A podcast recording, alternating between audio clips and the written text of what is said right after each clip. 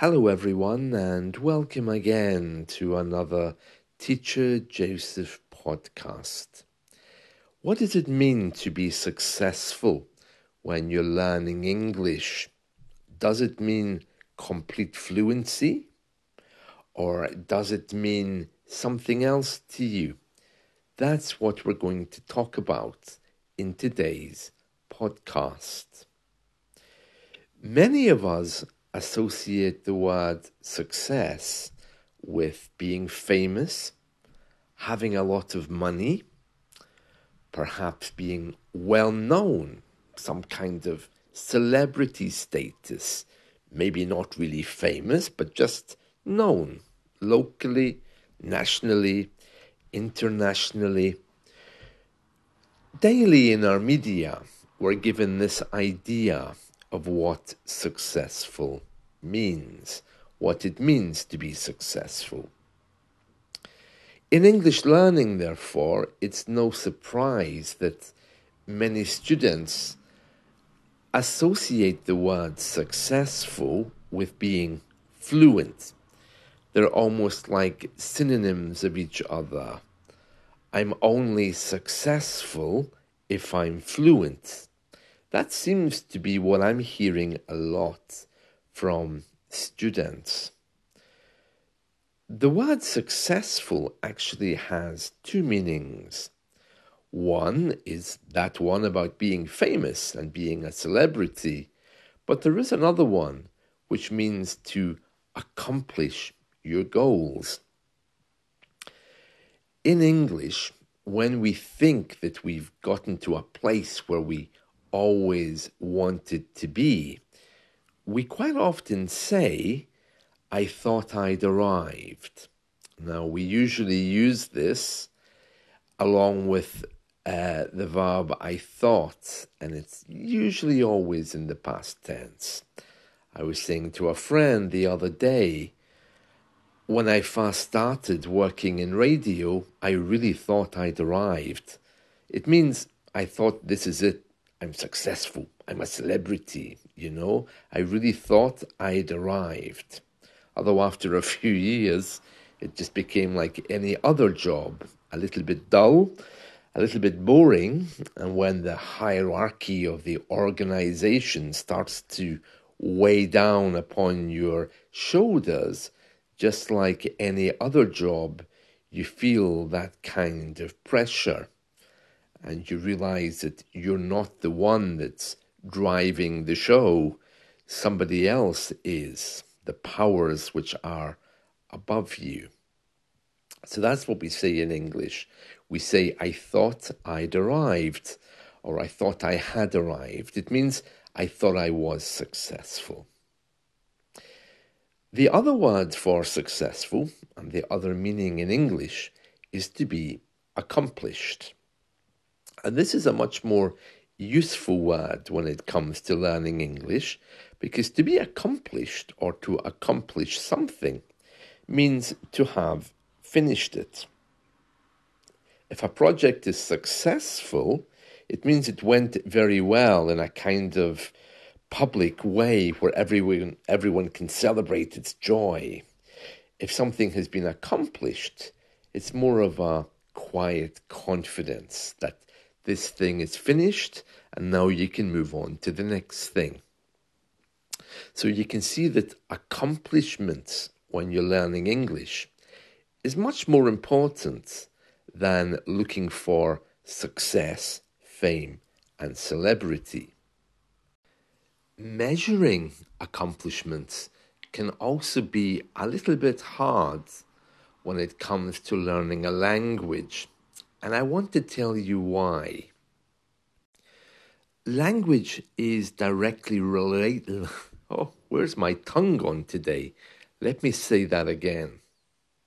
Language is directly related to our experience of learning and also to our sense of identity within it. Now, let me just expand on that a little bit. I know many of you like the idea of watching American news, American movies, and then perhaps uh, changing your internet channel to watch BBC News or BBC Six Minute English. There's this kind of view that English is the same the world over. Actually, it's not. You need to have a root, a grounding, and from that place you can look out to see English in different parts of the world. Let me explain.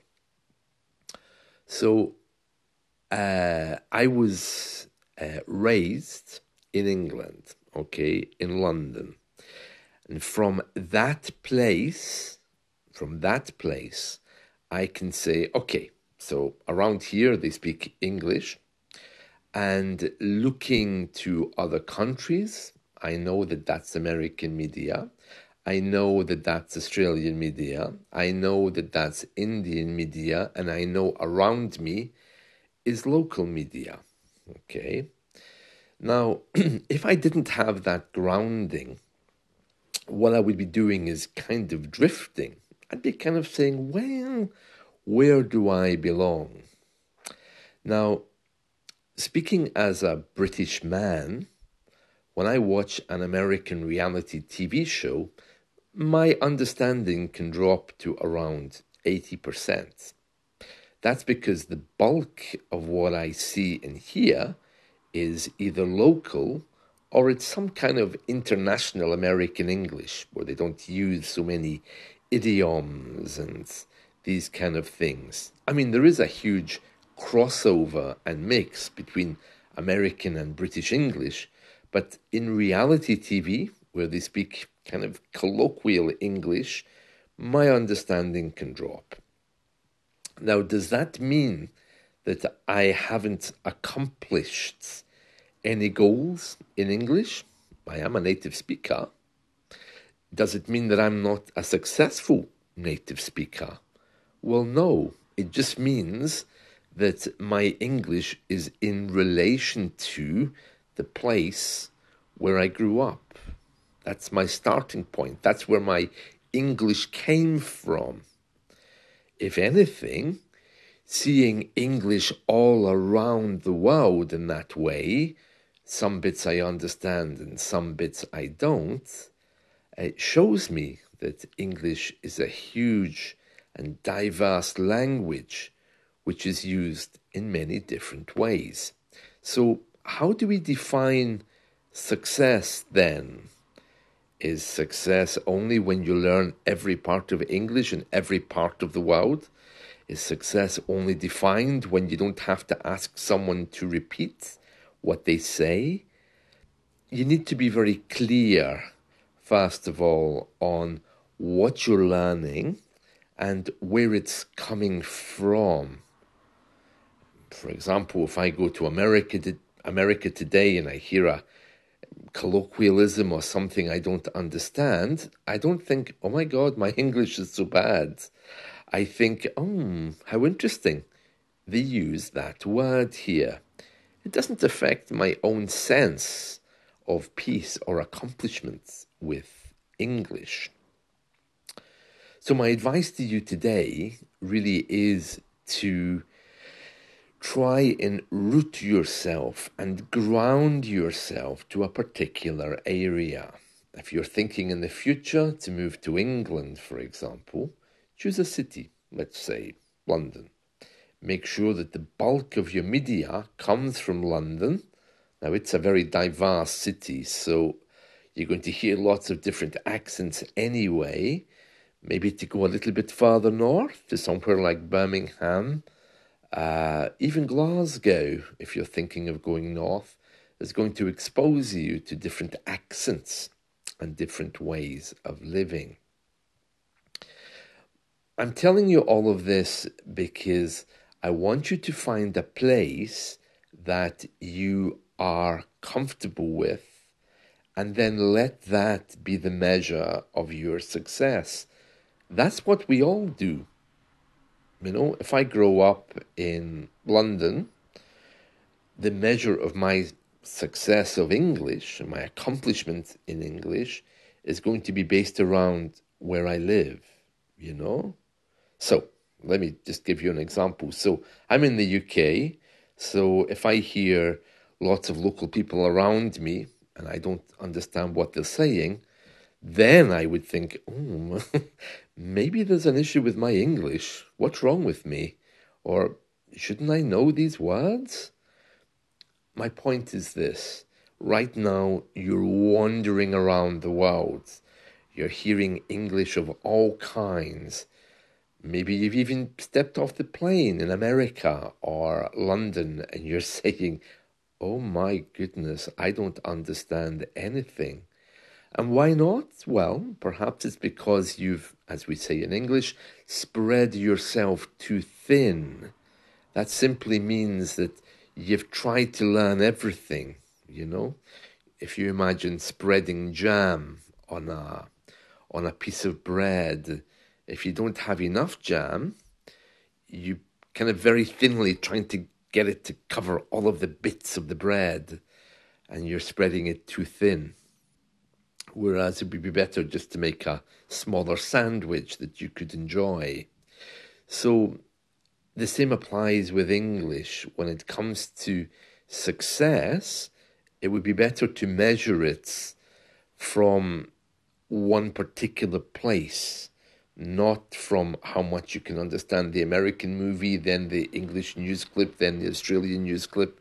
Because to do that, if you keep doing that, your uh, level of accomplishment is going to be quite low, even for me.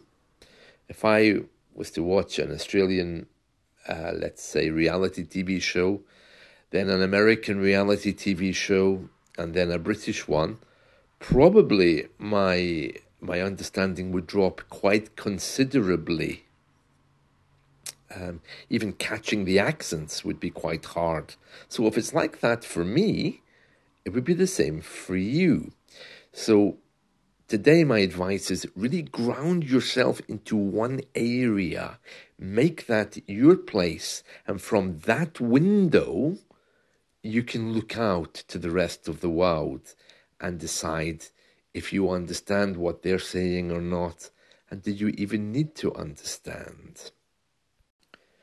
The other thing about getting accomplished with English or um, making accomplishments in learning rather than viewing them as successes, which seems to be the way uh, in general the public refer to accomplishments now, Another way to do this, of course, is to try to introduce some principles to your learning.